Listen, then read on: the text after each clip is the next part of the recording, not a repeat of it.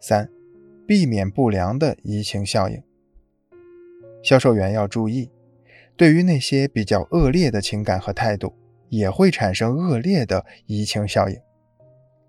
比如，许多人都有排斥日本的爱国情感，因而对于日本人或是一些相关的事情，会产生同样的厌恶、抵制情绪。就像古代的株连九族一样，消极不良的情感也会波及相关的人或事情上面。所以，我们要尽量避免这种情况对客户产生影响。七，用假装碰巧来制造见面的机会。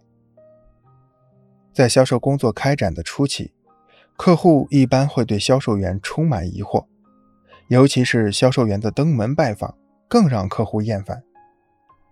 客户会产生这种心理的原因有很多种，一方面可能是对自己的购买行为不确定，不想麻烦销售员白跑一趟；另一方面可能担心自己头脑发热，面对销售员的热情服务，做出购买的后悔决定。客户的这些心理负担，造成了他们对销售员约访的排斥态度，同样给销售工作的顺利进行制造了障碍。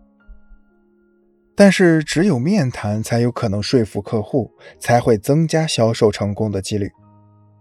销售员既要见到客户，又不能让客户对自己的造访抵触。最好的办法就是制造与客户的不期而遇。这种巧合的意外相见，不但会减轻客户的心理压力和负担，同时也会让沟通的氛围更加自然融洽。小王是某保健品公司的销售员，他的工作模式通常是先和客户电话沟通，商谈妥当后再和客户面谈。有一次，他成功的在电话沟通中引起了客户的购买兴趣，令客户对产品产生了好感。在客户想深入了解产品的时候，小王顺势提出了面谈请求。他对客户说。不知道您什么时候有时间，我把样品送过去给您看看。对方似乎有点心动。哦，我看周六早上、下午。客户犹豫了半天，还是拒绝了小王。还是算了吧，我最近很忙，没有时间，以后再说吧。小王有些灰心，但是这样的客户，小王每天都要面对很多。如果就此放弃的话，月底是很难完成业绩的。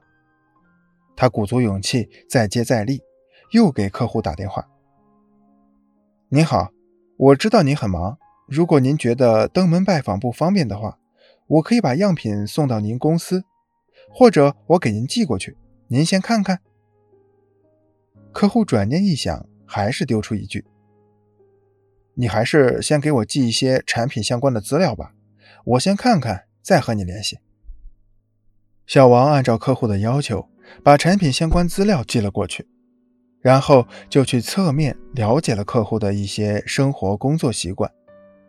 得知客户每天晚饭后都会陪小孩在附近的公园玩一会儿，小王做好了准备，掐算好时间，终于在公园里遇见了自己的目标客户。